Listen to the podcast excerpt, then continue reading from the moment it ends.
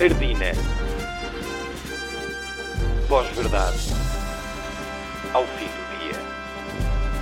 Olá, esta é Ardina, bem-vindos. Vamos aos factos alternativos do dia. Continuam em altas. O Primeiro-Ministro António Costa e o Presidente Marcelo estão mais populares do que nunca, mesmo depois da derrapagem nos números da pandemia. 56% das pessoas que atenderam o telefone faz uma avaliação positiva de Costa, 68% para Marcelo. Para Marcelo Rebelo de Sousa, isto não é nada de novo. Uh, bom, isto comigo, os números são sempre altos. Tanto nas sondagens como na tensão arterial. É uma coisa que vem comigo desde que foi eleito o corpo mais popular na C mais S de Celurico. Nunca mais larguei. Eu já tentei. Eu já tentei ser menos popular. Já critiquei todos os partidos. Já abandonei carrinhos de bebê no Parque Infantil. Já cuspi em velhinhas em pleno trânsito. Chego às sondagens. Tenho 115%. Não posso fazer mais nada. Declarações do Presidente Marcelo no seu espaço de comentário aqui no Ardina e lembrar que as idosas já vendem cuspo do Presidente no OLX. É cedo para perceber o que aconteceu no Natal. São palavras da Ministra da Saúde, Marta Temido, que em março ainda está a viver em dezembro. Marta Temido está confusa com o Natal, confessa que ainda não abriu grande parte das prendas de Natal e está agora a apanhar com as correntes de ar de janeiro. Para a Ministra, ainda é muito cedo para perceber se deixar as pessoas juntarem-se ao molho foi ou não um fator para que as pessoas se juntem ao molho. É esperada uma análise do Governo ao que falhou no Natal, ainda antes de 2024.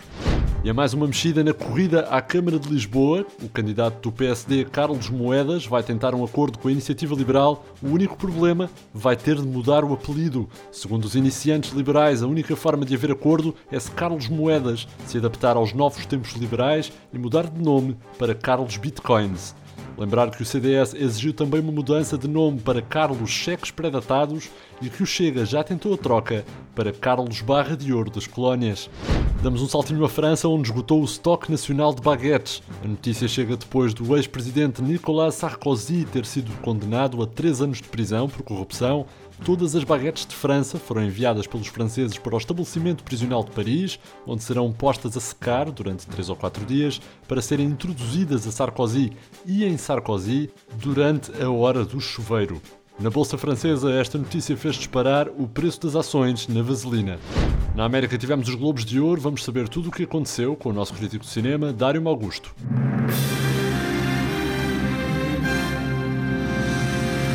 Olá, viva! Muito bem-vindos a mais um Marquise Discreta com tudo sobre a roda viva no mundo do cinema.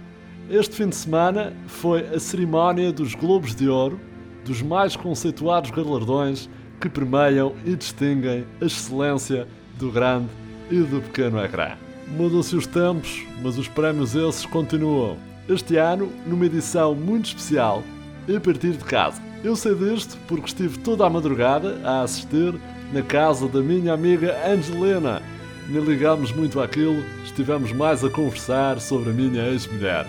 Este ano, a apresentação em casa ficou a cabo de Gustav Sainz, que conduziu a cerimónia na sala de 1T2 em Porto Alegre. Já os premiados, esses foram muitos e foram bons, como sempre.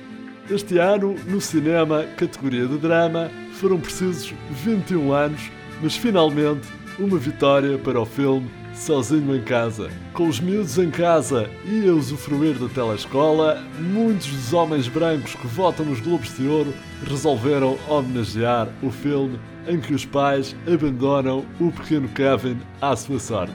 Já na televisão, onde as séries são rainhas, os prémios foram para The Queen's Gambit, em português Gambinhas de Dama, uma série que conta a história real de dois pequenos camarões que queriam aprender a jogar jogos de tabuleiro. Também as gambinhas da série venceram, claro está, na representação. George Clooney, que levou para casa melhor ator, melhor atriz, ficou entregue à Rita Blanco. Também destacar o Prémio Carreira deste ano, que foi muito bem entregue a Michael. Mas apesar da edição deste ano, temos os olhos já postos na do ano que vem. Muitos são os clássicos que serão adaptados, como o caso da obra de Gabriel Garcia Marques, 100 anos de Covidão, e também o muito esperado Titanic 2, ainda mais a fundo. Já sabe, deixe-se levar pela magia do cinema e talvez um dia consiga ser como eu.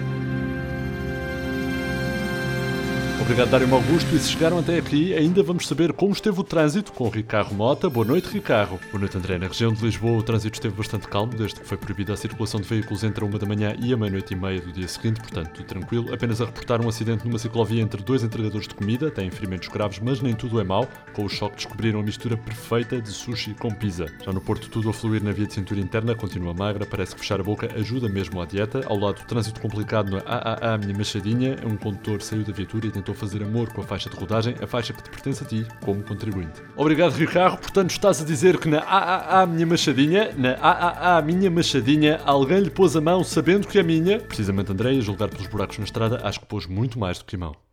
Uh, obrigado, Ricardo. Acho eu. Todos os dias, pós-verdade, é com o Ardina. Subscreva no Spotify, Apple Podcasts ou nas outras. Sigam-nos também no Instagram em Ardina Podcast.